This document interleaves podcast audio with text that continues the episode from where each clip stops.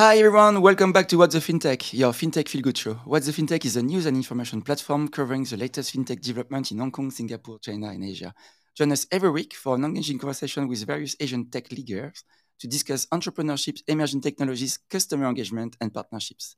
And today we have Miles and Christy from Fano Labs. Hello, how are you?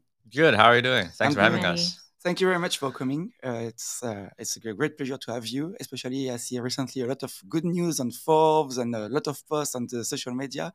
Everything looks to be fine for you guys. Yep. Thanks. We're just doing what we do, trying to promote the fintech industry.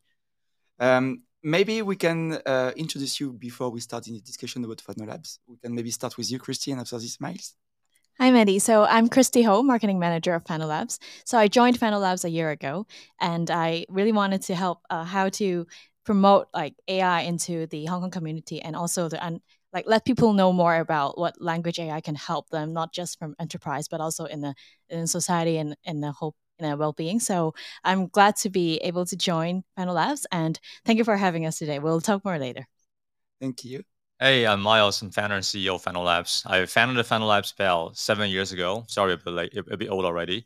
Uh, you know, from when I was after I was I was actually researcher at University of Hong Kong in 2015. I decided that you know it's time for it's not for academic, so I decided to try to commercialize what we built in, in school and turn those into commercially available products.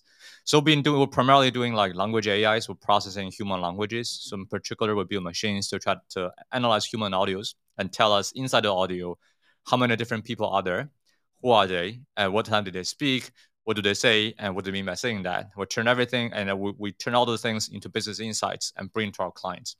We've been running this for seven years. So I used to be uh, the guy writing code, designing algorithms. Now to someone to go around and talk about what we do instead of doing hands-on research anymore. But we're happy to be around here. So thank you, Medhy, for having us. Thank you very much. Um, like we know each other for a really long time now, so it's uh, it's a great pleasure to have you here. I saw the company growing as well. Um, I saw you like having like a lot of partnership with a large company here in Hong Kong, but also sometimes uh, overseas. Uh, so my question would be like, you start this entrepreneurial journey a long time ago, right? And uh, most of the entrepreneur need to be inspired, uh, you know, like they try to be a best version of themselves. So was it your journey as, as well to start your company and you know from research to be a CEO and founder? Yeah, I'm you know I'm a sci- I'm a scientist by training, and as a scientist, I'm a scientist slash engineer. So in my in my mind, I love what I do when when I when whatever I built, you know, it's actually put into good use in good hands of people, mm-hmm. and they actually give it help. So I actually I, most of my team actually, including in my my research team as well. So we're heavily inspired by this sense of achievement. That means I want my son among my friends. I want to tell them that, hey, I built this and you're using it. Mm-hmm. You might not know that's us, but now I tell you, you know that I built that. And that's tremendously helpful. That's something really makes us feel like really inspired. And that's what actually makes us tick. Very good. And both of you, what is um, the favorite thing you, you are doing every day on your job? Maybe Christian take on that. Okay, one. I'll start first. So um, I don't really have a daily routine because it's very dynamic every day. But what I do mainly, like over the span of the at least half the, the past year, is mainly I help with um, Fano Labs, uh, different kind of marketing um, initiatives. So uh, as you, you probably have seen us everywhere on LinkedIn, and um, not just on LinkedIn, not just social, but also like uh, other media exposure like uh, PR, and we do like press release. So recently we had a uh, press release announced. So we had a partnership with Cathay Pacific to help them with uh, building their advanced conversational AI to digitize um, the customer interactions with people, you know, like how uh, flights are all coming back right now. So uh, there's a huge demand for uh, people requesting on uh, their live chats and WhatsApp. So uh, our our announcement on the partnership is mainly um, to uh, to announce like Cathay is also part of like not just a big air, airline, but then mm-hmm. they're also a, a leader on corporation um, digitization. So um, what I'm I really like about my job is is I don't just treat it as a job, but it's really inspiring for me to understand how uh, Fano Labs is not just a startup company or just a technology company, but we are also a partner to actually drive um, digitization in in Hong Kong in different society in different scale, and also in different uh, industries as well. So that's one one of the most favorite thing that I like about my job. Collaboration. what about you, Miles? Yeah, I I think nowadays when I every day when I wake up, wake up in the morning, the first thing I do is spend a little time with my kid. Okay. Right, because uh, it's 11 years old, very small, but I, I normally go go home very late, so I don't get to see him in the evening. So I try to spend a little time in the morning with them, and after that, I'll just I every day I'm mostly driven by calendars. I mm-hmm. check my calendar, what I think I gotta do, where am I gonna be. Like this morning, I check my calendar. Oh yeah, I need to be at Wan Chai 10 a.m. in the morning. So I plan my day based on the calendar. Yeah, but um, sometimes it gets boring to be honest. Like you're driven, you're not driven by what you want to do. It's driven by the calendar set for you. But on the other hand, it's also interesting to feel that you're actually everybody trying to get a piece of you at mm-hmm. some point. So that's also feel like mm, yeah, I feel like a, a little bit sense of achievement as well. So now it's uh, I feel like I'm a little bit more important than before. Yeah, but at, eventually, I think it's just um, nowadays we're just running a where we have a bigger team, bigger organization. We're running different things. We have different clients, and also I have to there are lots of things we have to do, like we have to do visit client, we have to do client visit to see what's really going on because you you you ship a product to a client, right? Technology change over time. You also want to know what's what's going on. What are the room for improve, uh, improvement? Because you can't you can't expect whatever the technology you put today, it's gonna last forever. So someone is gonna get some come up with something better. It's gonna be someone else, or it's gonna be us to do something better. So that's also something that's it's on top of my agenda. So go around, see what's going on, get a feedback, think about how we can better build our products. That's actually that's also my favorite part, by the way. It's you're getting building accounts is like uh, growing a baby. Now I have a real baby. You know, it's like seeing both of them grow every day and also over time. That feels great. Very good, very good. Um, I know that uh, Labs is a cross-industry company, and uh, you are doing a lot of things. You introduced quickly the company at the beginning, but maybe you can share a bit more about what you are doing, or what are your uh, best sales or product number one that people really like and like you know attract the customer to you yeah uh, nowadays i think we are most famous in the financial industry as a reg tech company so a regulatory technology company so what we do is actually uh, in the banking industry whenever a bank whether it's a you know a licensed private bank or is an unlicensed wealth management firm or is a retail bank wholesale banking whenever a bank communicate with a customer right according to the, the, regulations and laws in here in town, that conversation needs to be recorded, especially if the conversation involves a transaction. And, and the reason why it's, re, it's it's recorded because every time I do a banking, right, normal banking service is fine, but when it comes to buying stuff, like the banks, you're trying to buy an investment product from a bank, there are certain risks associated with that. And you also need to be able to understand that what you're buying, you're okay with the risk. You understand what you're buying, and you you you fully understand you're fully you do you buying this out of your own will instead of somebody soliciting or soliciting or you know forcing you to buy so that's actually it's part of the banking conduct area so that's all the banks and license institutes needs to be need to be able to follow the conduct make sure they are uh, treating investors' money. You know, they're treating investors with respect, with professionalism, and more importantly, investors, if they want to buy something, they're well informed. So that's actually something Hong Kong is fairly proud of, of having something having very high regulatory quality. But the thing is, after recording the sales recording, uh, sales uh, process are recorded, someone else needs to check it, right? Because someone else in the bank need to go look at the recording, check what's going on. Did we miss any critical, you know, risk exposure? did we forget did we something say something that's marginally inappropriate? You know in those cases we need to get back the customer back say hey sorry we we're not we're not supposed to say this or sorry I forgot to tell you this. Or now we give you this additional risk related with this product. Are you okay with that? If you're not okay let's cancel the order. If you're still okay with that then we're good. Let's go let's go ahead but this process is actually fairly expensive for banks because think about like for large banks you might have like hundreds and thousands of relationship managers that go in the front line. Their job is serving customers from now every now and then there are some transactions happening. The amount of audio is going to generate from there. It's massive. So when you put in a human to do manual manually listen to the audios first of all you can probably listen to 3 or 4 percent maximum random sample. And it's not it's it's, it's also the job that, that kind of job is actually very boring all right it's going to be very hard to retain talent and it's also more importantly it's not really necessarily serving the purposes because you're doing random sampling you're not covering enough so what we do nowadays for banks is actually we just apply our technologies to analyze all the sales calls, whether it's a sales call, inbound, outbound, or it's a it's a sales process happening inside a branch. Wherever that happens, as long as it's recorded, we'll get the machines to analyze it, and we're gonna check for every single product you're selling. Did you miss any critical risk disclosure information? Did you do proper KYC? Did you did you have any you know word? Did you say anything that might be marginally inappropriate. In both cases, on the one hand, we feed to senior management of the bank, so you will know precisely what's going on. You understand the risk. And the other hand, we also give them right uh, the information real in real time to the to the sales guy themselves. So he's the customer is still in the room. He know that was, I forgot to say these two clauses in the term sheet. So the customer has not left yet. So you re, you supplement the information recording with, oh, by the way, we have this extra two risks. Are you okay with that? You get a consent. Customer walks away.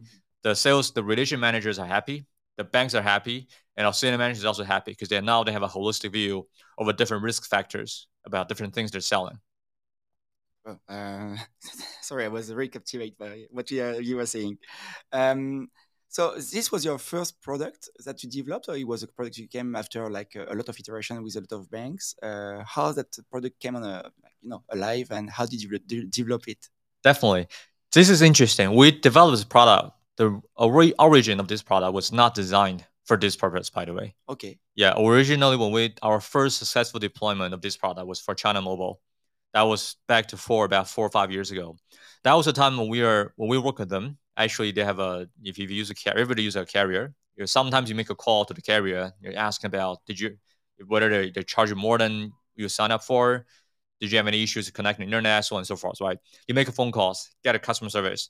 Every time you make a customer service call, it's recorded, and they're gonna tell you we're gonna record it for training purposes. So behind the scenes there's also there are also people looking at the recordings, you know, try to find what are what are complaints, think about how they can improve the service, improve the services in general. But it's also based on random sampling. It's not very effective, and it's also not getting sufficient business insights. Four to five years ago, we developed this product, and we worked with China Mobile to launch it. Back at that, at that time, we are trying to solve a single problem: is well, you have so many customer calls recordings every single year, but we don't necessarily know why people are calling you. So let's do analytics. Let's understand what a, why the customer call you for. What are the reasons? You know, we do analysis, and from there we develop that. Actually, we, further figure out actually there are lots of customers who actually called you to complain, but you did not necessarily know about it. And sometimes they, when they complain, they complain about your fundamental services, and if you don't fix it, they might leave. So we spot the customers who might actually leave because they complain with you or they, they come in with some you know your competitor might be lobbying your customer so we try to find a customer who might want who might be leaving so you can follow up with them, tell them, you know, say we have a plan to expand the coverage. You tell them something that, oh, I'm sorry, we, we miscalculated. We're going to give you some, you know, coupon, right? It's a, it's a token, so on and so forth. And ask customer to renew the contract. So that brings in lots of revenue. So customer don't leave that much. And also at the same time, customer are happy because they just called it, they just filed a complaint yesterday and you actually have someone to follow up. And at the same time, we also, by analyzing, you know, the call categories, we know how the trend changes let's say for instance there's one there's one instance where we launched a campaign about um, 5g service plans. So we have a marketing doing all the 5g related marketing stuff with and we, the marketing manager said we're probably doing fine. But we had then at the time by using our product we say let's have a hypothesis. Let's let's agree to disagree. Maybe you have something missed out which will trigger a customer to call you I mean, the customer who are interested in the plan. So we run analysis over like four years, four months of time period after the launch the and after the launch product and compare that with the before they launched the marketing campaign. We realized there's actually lots of customers asking about something called family plans. Like, can we share the plan with my family, for instance? Mm-hmm. But that was not something covered in the marketing material. So that triggered a customer to call you. And the decision will be, well, let's include that into our marketing campaign so customers know that you know you can get a family plan based on you know on this new network offering. All right so that's a, on the one hand you know customers more effective customer message delivering message delivery to customers.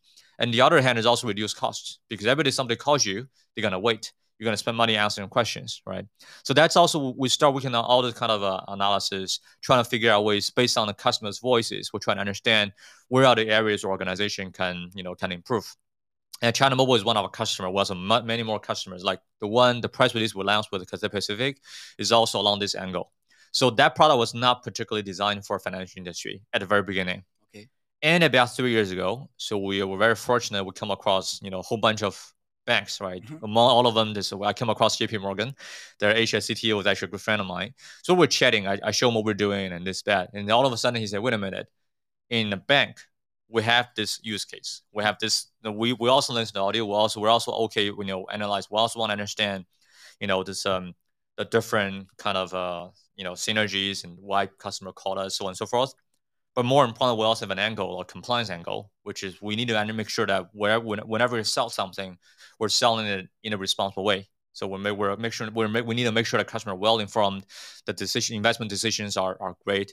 That's that's actually why you know you know how the, the bank gains the reputation on global scale of the bank that customer investors can trust. So I said, but we're doing it manually. So you know, technology can help. So that's where all of a sudden we got inspired. Wait a minute, this technology could be applied to bank. So we start working on a pilot with them to mm-hmm. change the product because we need to change the product a little bit to specifically fit for the financial industry. So working with them, and from there we start talking to more banks and realize this is actually a common problem. And as we get more banks, we'll start working with us, like Hang Seng Bank, for instance, start working with later on. We also realize, you know, we will actually improve our product substantially. So we actually, over the past three years, I think we shipped over 40 versions of the product oh, over time, 40, 40 versions. We keep releasing new versions every time we add more features or we change some features that's not really, you know, user friendly. So we, we actually take feedbacks from industry. We're not, we did not create the product out of nowhere. You know, we're not like that. We created it based on a client telling us there's a need. And we look at a problem, we say how we can solve the problem and can we solve it better over time. That's how the product came along. And you mentioned like you did 40 version of it. So it means like every time you work with a bank, it's a new process, it's a new workflow, or you need to add like some features on this product? No, it's uh interestingly we know that we we realize most banks they have huge commonality in the way they're going to use the product. The version, the 40 versions we released was actually more about iterative process. So every, it's not like you can buy 40 versions of a product right now. We only give you one version of product. Mm-hmm. It's just we did 40 iterations over the years, and we're still iterating right now. It's mostly because we we need to find a find a grand a fine line between you know different among different banks. Like you may want things this way, but is that something that someone else also need as well? And if you need it this way, why? Is there a particular reason, right? Or or is that a, some industry reasons? Because after we iterate 40 times, when we now when we talk to a new a new bank, a new banking client, we basically tell them you're not just buying a technology, right? A product. You're buying the collective input from 40 other banks. They all work with us. And, and we realize we iterate so many times. Now we know that this is the way, this is going to solve your problem better. You might have a new idea, but that idea we tried it, maybe we tried it before, it might get it get us in a dead loop later on. Right. So we start accumulating this kind of uh, experiences so the products get better.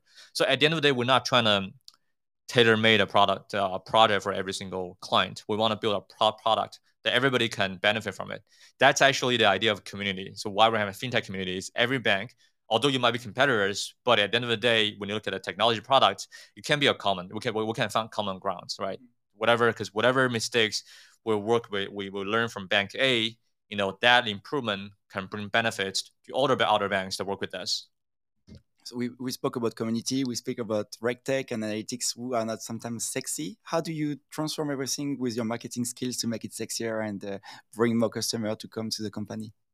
I think that's similar as how this podcast is named, like what the fintech. So, how are we going to make it more sexy and more attracting to uh, not just uh, enterprise, but actually um, make people understand what language AI is and what fintech is. So I think um, in the in the past few years, I think it's getting easier and easier because uh, the word fintech is more uh, well known, and the entire ecosystem is also helping to boost it. Uh, either is uh, the government, or either is in the industry, or podcasts like these. So um, in different levels that we uh, in for Fano, so we have different levels of um, like we can say like marketing tactics to to um, have to focus on different target audience. So uh, mainly for uh, our biggest uh, target audience, of course, is the enterprises, banks, and and that will definitely like first we'll have to make a very professional image on what we do. So uh, we're not just we're not um, actually we already uh, been in the industry for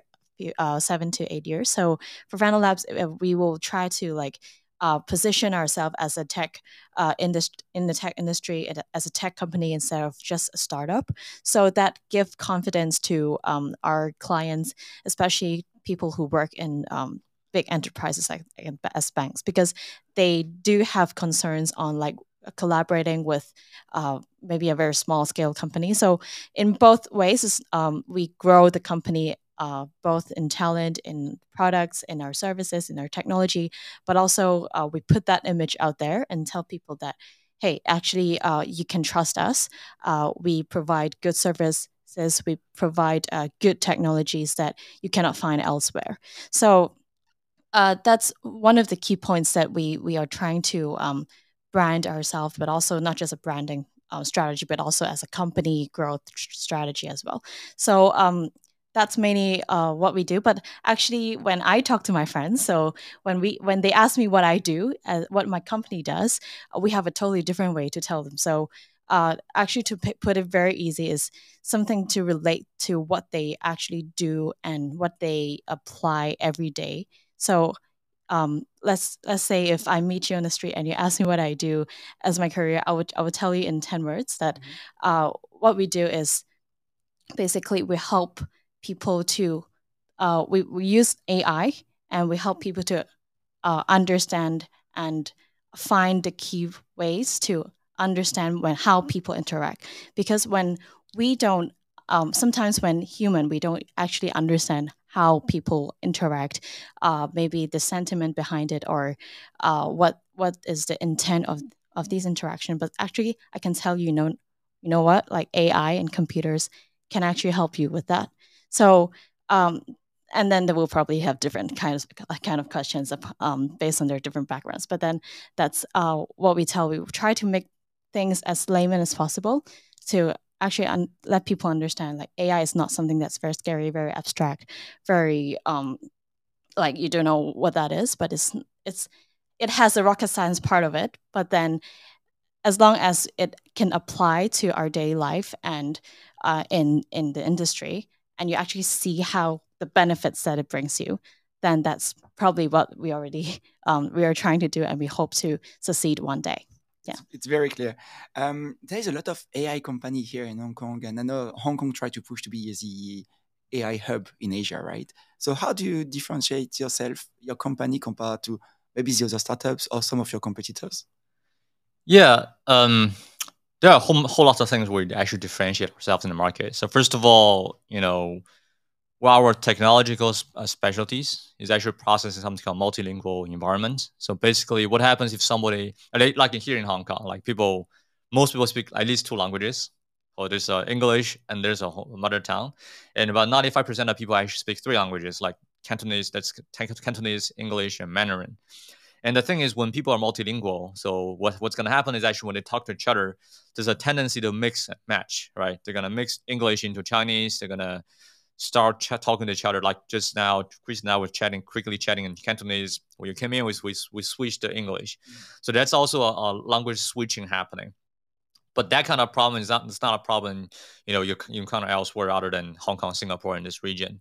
So we've been working, working, working to solve this particular mixed language and language switching problems over the past more than that, more than a decade. So that's uh, that's where we kind of came from, and we're I think we're probably the world's best at the moment in doing this kind of a language scenarios. We have the highest accuracy, or the highest robustness in technology, and also more importantly, we also have a huge industry expertise. So we're doing lots of industry. We understand what the industry is doing, and what why enterprises are, you know, what are the use cases that might work given the current technology standards, and what are the use cases that might not work. So we we don't normally we also have a brand when it comes to talk to customers say, hey, we're not here just to make you make money out of you. We're here to solve your problem. So that's why you have you might have a wild dream, but I can I myself can tell you, no, you know what, that's probably gonna need another five years. It's not ready yet. And you should you can consider try something easier and gradually build up to there but you will need time. So there are lots of time we also we also discourage customer from going too wild because at the end of the day we want to we also have a very strong expertise in coming up the coming up the roadmap. Like what are things you can do right now can bring immediate immediate business benefits. What are the things you consider doing next year, two years later, or three years later, and what are the things you consider putting a roadmap as a as a dream to five to seven years later. So we're also very strong in doing that. So over time we have a big we have a big brand you know huge reputation of um, not a tr- not only a trustworthy technology provider, AI technology provider, but also a trustworthy advisory kind of a, a, firm. We don't charge our clients for you know giving us advices, but we mostly tell them the honest truth, like what I, what we think is the right thing to do, what are the right directions, and we don't touch everything. We mostly just focus on what we do. So that's actually, I think that's uh, that sets apart fairly in some fairly good ways. Um, the technology side, there's also the business expertise side. Very cool. Um, I remember like a few years ago, I was working on some of the proof of concept with DBS or for a previous startup I was working with. And I remember when we used to do the text to speech for in Chinese, for example, for some fonts disclosure, but the name were, was French, English, Swiss, whatever. The AI has a lot of difficulties to switch from uh, from Chinese to the name of the of Amundi, Fidelity, or whatever fonts, right? Yep. So now everything is solved. You can like have like multi-language in the same sentence, and the AI can do it. Exactly. Oh, this is very cool. Um, so you mentioned about how you collaborate with startup, uh, with a big bank, sorry, and uh, insurance, for example. So creating the different iteration, going from phase one, phase two, phase three, creating all the steps to help them to have solutions right now with uh, immediate benefits, right? What are some of the challenges you are facing when you work with a large company like Cathay or uh, China Mobile or a few other banks? Yeah, I think um, it depends on what stage we were in. Back in the days, in early, very early days, we our challenge was actually we we're a very small player. We were a very small player. I think that's going to be a challenge every startup will face eventually when, when it comes to enterprise uh, space, because when it comes to enterprises, when they want to develop adopt the technology, we also need to bear in mind that that's a huge enterprise. They have millions of customers out there. Whatever they're gonna, uh, whatever whatever technology they're gonna introduce, that's going to eventually be used by their customers, which might uh, affect on millions of people. So they, they tend to take a very they need they have to be very cautious about what they need. So normally in the early days, our biggest pain in the neck was actually we have to do like uh, a, a POC for two years, right? Very normal. You, you start talking about it for a year. Say let's do a POC. POC lasts another year or two, and they said no, let's do a full scale full scale rollout. All right. So that means but from the moment you start engaging until you get the real money coming in, yeah, that's probably we'll talk about three years time minimum. So that's that was a huge challenge in early days. It's that's also why many fintech startups actually struggle in early days because they might not necessarily have the funding to last the first three years of, of you know building up the initial trust, the initial traction with the large enterprises. So that was our challenge in early days. But later on, as we are getting more mature, that become less of an issue because it's it's well after it's well proven. You know, banks, I mean, large enterprises, they're not they're no longer that hesitant, right? They don't have to. We don't have to do like three year POC, right? It's probably like a one month or two weeks POC. Just make sure everything's in place and we're good to go.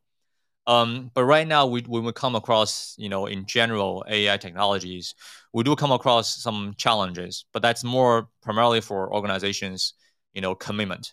So there are many organizations, you know, out there. They say want to do AI, but they might their senior manager may not necessarily, you know, feel committed enough to do it. They say, let's do a POC, right? You know, but do we have a plan to roll it out? No, not yet. Do we have someone, some leaders owning the AI roadmaps? May or may not. So I, we do see that as a challenge. Most of the time, if an organization has someone taking up the ownership, like I'm going to own the organization's AI roadmap, you know, that thing, typically the collaboration is going to be very smooth. We're going to do one after another. We gradually know how we can work things to, uh, towards long-term benefits for the, for the organization. But if the organization does not yet have that, it will become challenge. Right? That's going to be challenge, challenging for the for the organization to adopt a technology. It's also going to be challenging for us to see and to give a proper advice about how you know we can you know work with you in the long run and gradually deploy different AI technologies into organization and bring you incremental values. How did you overcome this uh, uh, challenge at the beginning and keep the motivation to keep going uh, at the very beginning stage when you had like two years POCs? And what is your motivation right now when you're working with uh, this kind of challenge with a company who has no ownership of AI or roadmap? Yeah, I think in the early days when we had to like two to three year POCs before we're getting a before getting a real project. So for me, you know, you know, I, remember, remember earlier, just just now I say I'm a scientist by training. I'm science and engineer by by heart. Um, back in the days when we are doing POC, it's uh, I think first of all it's very important that we had some really really good clients. Like we have uh, clients like Cathay Pacific, China Mobile. They've been work they've been they've been with us since very very early when, when very very early. So the idea is, although we have to spend so much time doing POCs, when we while we're doing POC, they're actually giving us very active and very good feedbacks and by the time I got feedback, because I back in the days I was the one, you know, I was still the one writing code, right, designing algorithms, doing that kind of stuff. So I feel like no, that's good. That actually helped me improve. And I look at it and say, oh yes, you're right. It's not ready. We need to improve. We need to solve this problem, that problem. You know, the three-year POC is more about for us to improve our product. make sure it's really actually really, really ready for very serious enterprise usage. So uh, to me, the reason I kept going, first of all, I have my investors to thank, right? Because you know, obviously, if you got no income for three years, you got you might get bankrupt, right? Mm-hmm. I got many good investors who are supporting me, so financially we're doing fine. And but at the same time, for me, the key incentive of keeping going is actually I have really good clients, very good early clients doing POCs with us to give us really good, very very good feedbacks and to tell us how we can improve. And from there, when I look at every day I wake up, say, oh, we're not, the POC is not finished yet, but we need to solve this extra problem, and the problems are real. And that's a problem we never, we, we didn't know we need to solve the problem.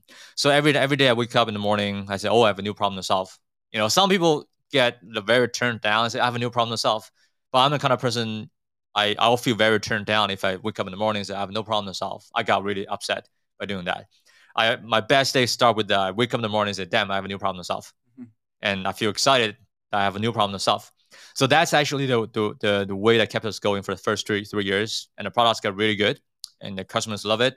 I will get more clients. And by the time the second clients, the third clients coming over, the POC time is shortened because everything, most of the problems you can think about, most of the things you need, we already built it during the first POCs. So I think it's um that's actually um you know my I think I will probably credit our most of our success by far to our clients, especially our early clients, who actually they give us very good feedbacks. Who actually the three year POCs, two year POCs, those are ones actually help us grow. They really helps the products to mature. So that's something I, I that's just my takeaways. Oh, very good, very good. I imagine the company grow from like a lot from this time, right? So now you just mentioned before 70 person are working in the company, if I'm not mistaken. So how do you create a great team? Maybe Christy, you can reply to that question. How we can create a great team and a great culture inside the company where we can share the value with everyone and and keep everyone in the company and not leaving, for example.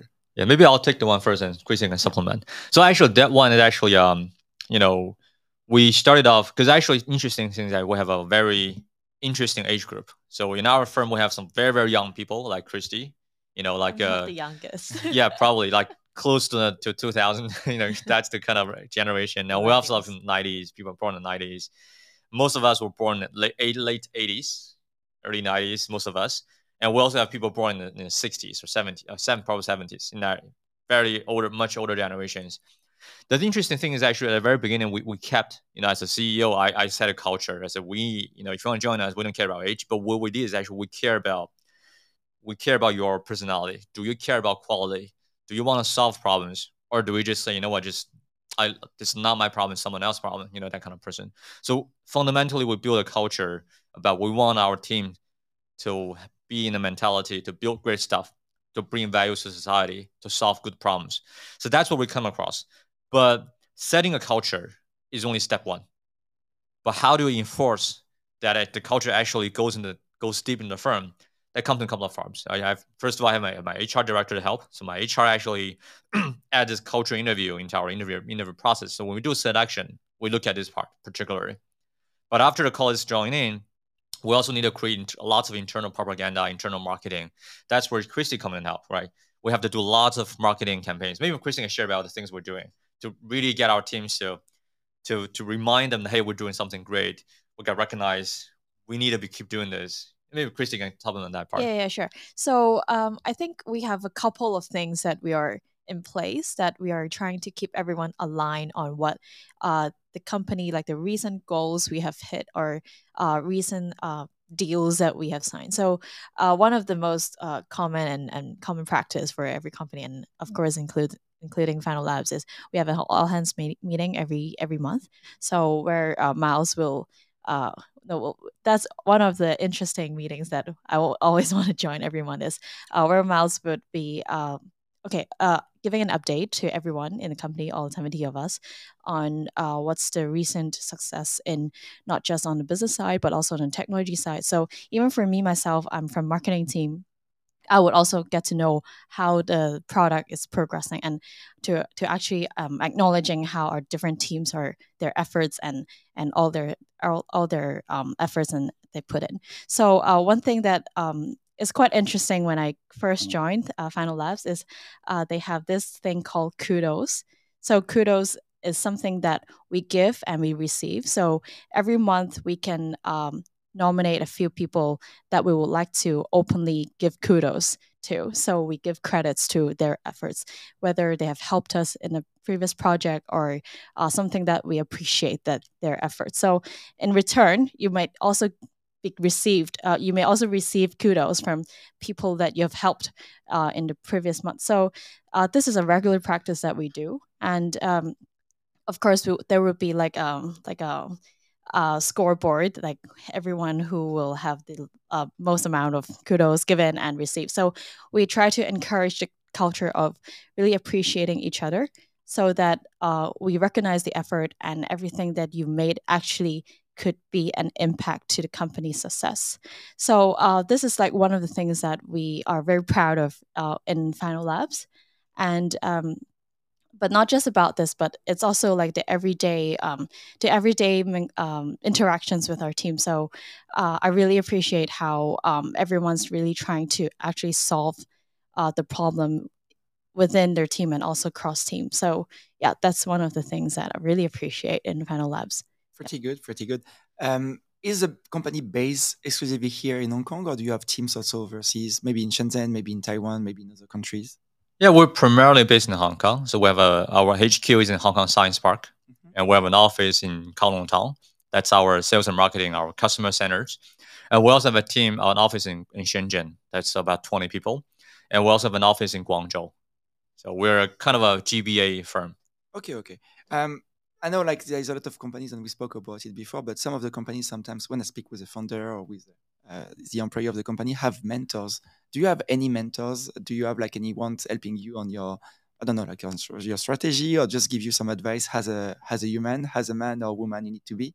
Yeah, yeah. I I have many mentors over the years, so they're they're coming to help on different angles. So first of all, many many of our clients, I view our clients, the senior management, as my mentor. Most of them, uh, although I don't I don't call them my mentor, but they're like mentors to me because they actually because the definition of mentor it's not a formality. It's about do you learn from them right? And also, if you are someone you're learning, constantly learning things from them, constantly taking advice from them, then they're your mentors. You might not just, uh, it's not a formality. It's just about the way it works, right? So I, I view a lot of my clients as my mentors because they give me very good advices and tell me and make sure we are building things that actually solve the problem. But I will also have some like real like like with the proper contracts and proper engagements like advisories. So I have a couple of uh, mentors. We have a, I a mentor called Jason Chu. So he's um he's also one of my angel investors, right? He's a he's a founder of Cherry Picks. So he, he was actually the person who actually taught me how I should change my, my mindset from a researcher to a businessman because you need, you need to understand business. I learned I, I, I basically learned business 101 from him. And I also have a, a, um, a mentor called William Kwan. So he was um so William is a retired business executive from from IB I think from IBM, you know, and uh, he was actually uh, the one who tell me how you can brand yourself and how you engage a customer, how to properly do sales. And I also have a, a manager called Thomas. Mm. So Thomas also invested in us later on. Has a, so Thomas is actually a, a, a, veteran entrepreneur. He used to run his company and he exited. You know, he and now he joined. He, he's back in the US, the US. He's the one who actually told me how I can run a sales organization, how I can build on my because at, at the very in the early days we do not have a sales. Nobody's in our company is doing selling, which is building products right? But it's okay when you're at a very early early on, you have a one or two clients trying to build a product, and then you you don't need a sales because you can only work with one or two organizations. But later on, when we need to scale, we need a sales organization because we need we need a sales department because we are so many clients. Somebody need to go out and chase the numbers, get the numbers in, in get the revenue in, right? So Thomas was actually one who taught me how I can build a sales department, how I can uh, interview and hire and build a sales team, how do I set, set up all the different incentive schemes. And I also have a mentor, like recently, I also have a mentor called Raymond Cheng. So Raymond is a former, I think it's former COO of HSBC Group, former executive. He retired about in 2019, and after he, re- he retired, you know, he became my my mentor. Okay. So he's actually the one who actually helped me shape my product strategies, company strategies into the to fit our product into the financial space. Because by the time very early on, we're trying. That was the first sign we got. We got. We know that we are. This our products also a fit for the for the financial institutes. But we don't necessarily have the none of my by the none of my team work in banks before. None of us. So we don't we're outsiders. So we're trying to but the, the, if you want to make sure our product works, we need to understand. So Raymond is actually the person who gives us all the devices and insights and also the inputs about how we can position our products into the financial space. Very interesting. Very interesting. Maybe Christy can talk a little bit more as well. And I, so I when I was uh, when I first started, I think I was about your age. I was uh, when I first started Combo, I was, I was 26. I'm getting a little bit old right now, but I was 26 when I first started. I think you are 26 right now. 25. 25. Yeah, you're younger. You're younger. Maybe I should start my company next year.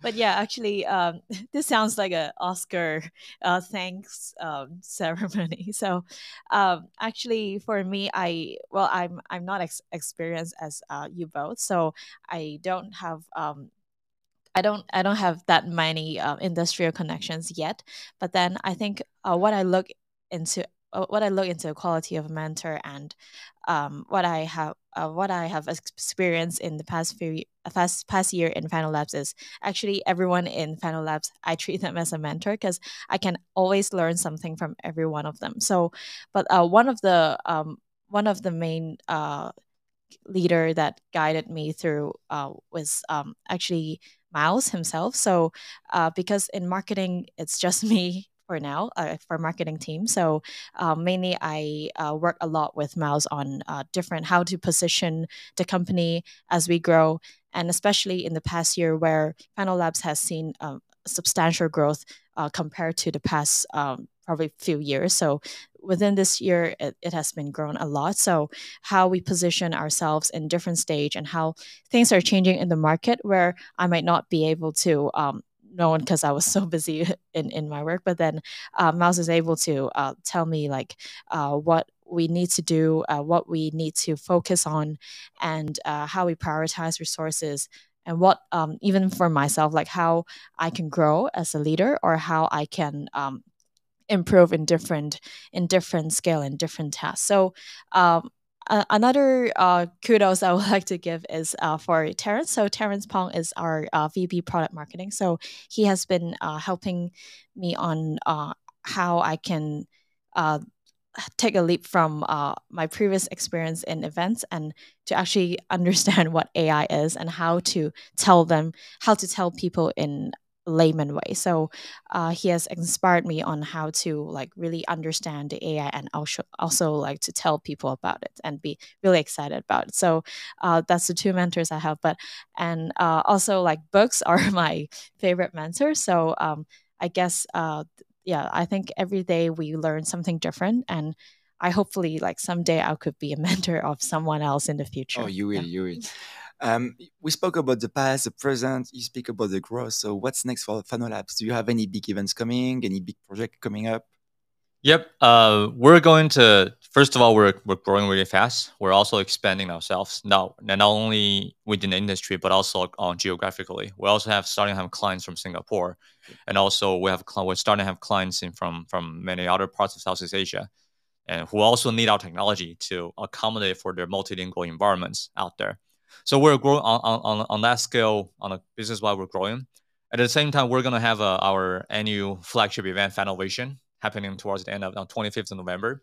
Uh, that's going to be a closed door invitation invitation only event that we're, we're going to gather most of our, our existing clients, their leaders, to come over and share ideas, not necessarily tell them good stuff about Fano, maybe not, not necessarily about that, but primarily from exchange of ideas about how there are different adopting technologies, you know, in different industries whether there are something inspirations they can bring to each other what are the lessons to learn what are the mistakes they made and what are the the, the, the tips they might share with each other so we're gonna have to actually we have the GalaCon event every every year so the next this is to be the third year we have a Fanovation event so this year we're to do it November 25th.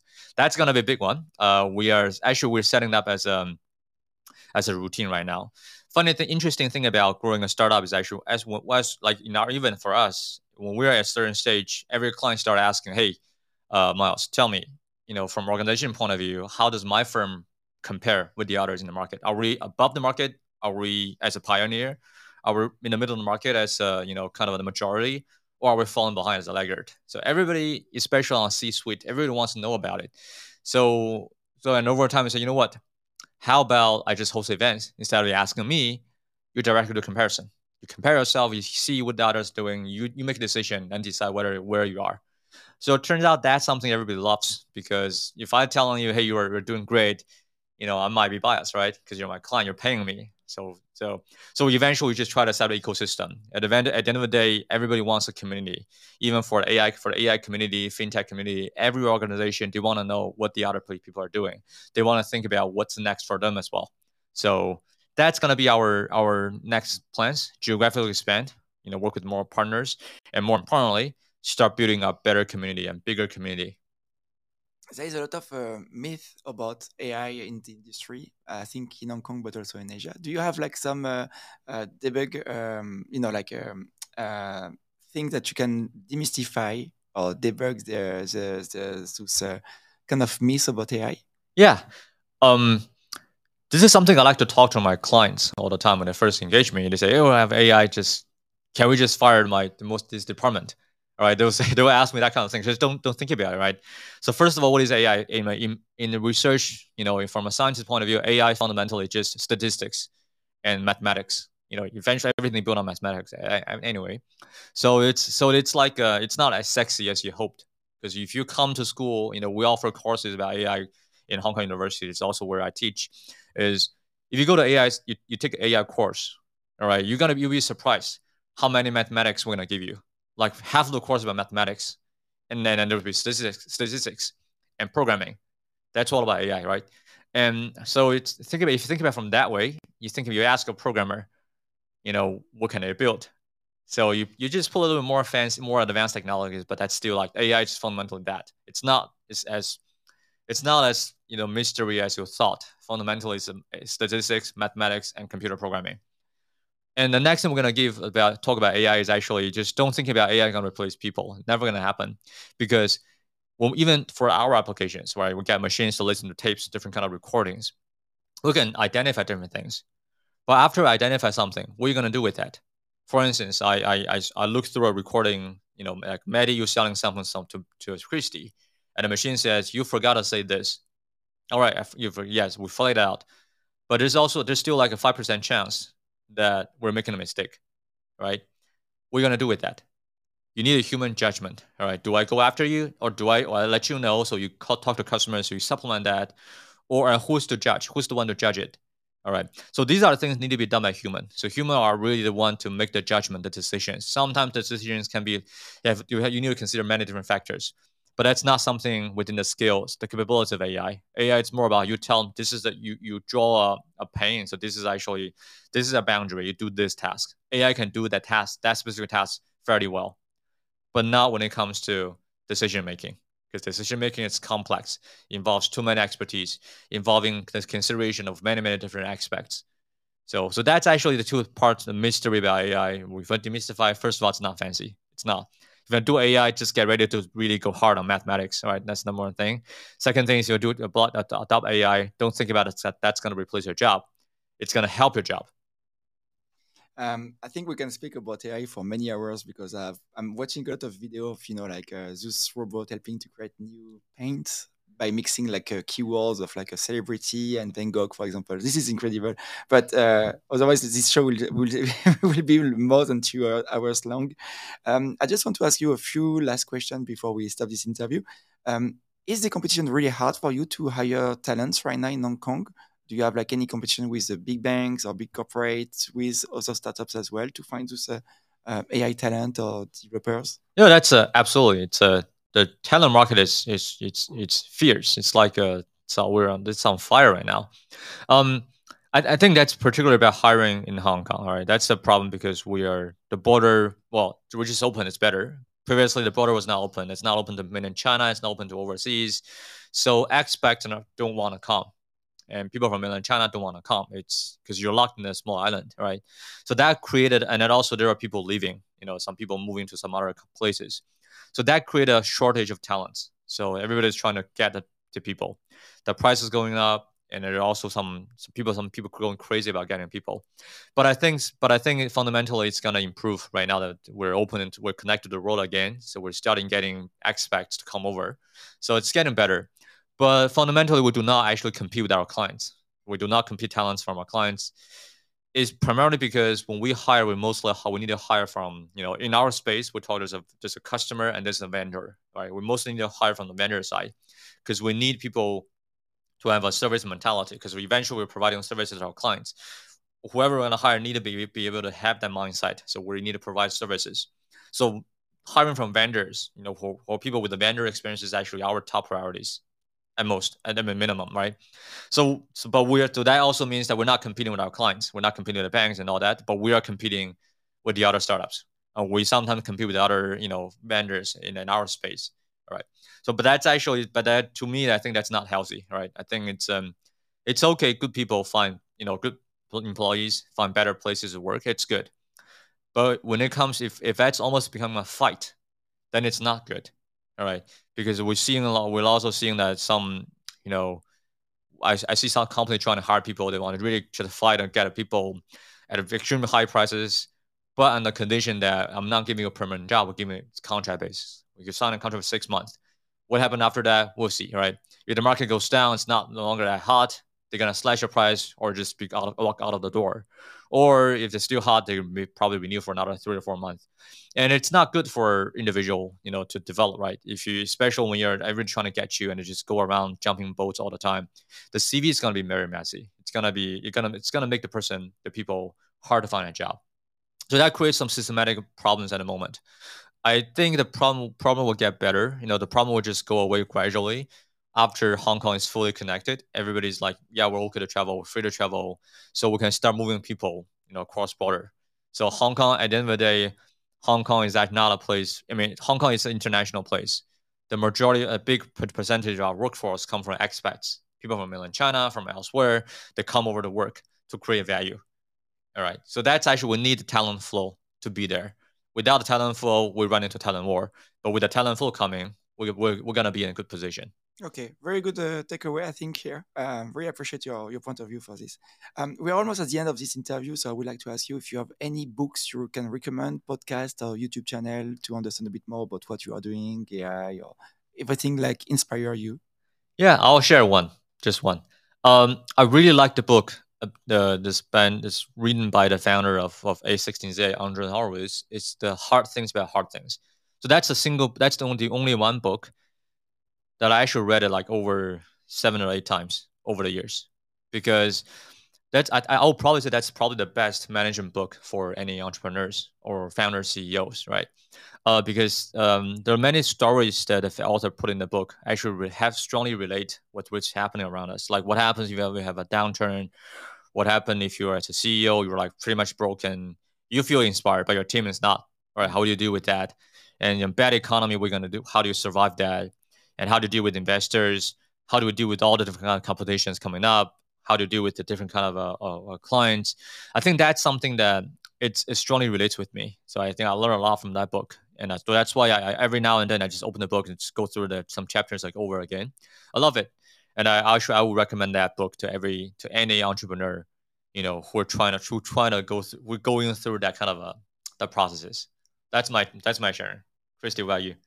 For me, it's uh, The Rules of Work. So it's a very uh, easy reading book. So it's for people who really want to understand like the fundamental like best rules what you how you achieve in in work in different workspace. So whether it's your uh, how you how you dress or whether how you speak or whether how you um, managed within a team or how you interact with colleagues. So that's a very easy reading book. It's it's uh it's not very long. It's uh it's very uh, short, but then it's um something that it, it's a short takeaway where you can read easily, flip pages within like an MTR journey. So, okay, I will read these two books. I didn't know this one, so thanks for the recommendation. Where people can learn more about you about Fano Labs?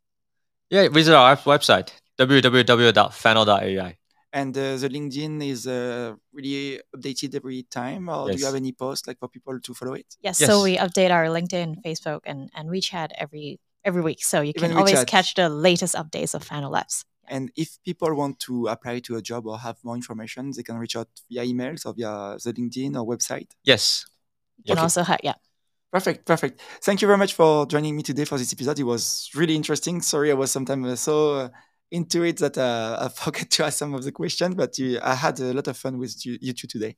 Thank you. Likewise. Thank you. Thank, thank you very, very much. much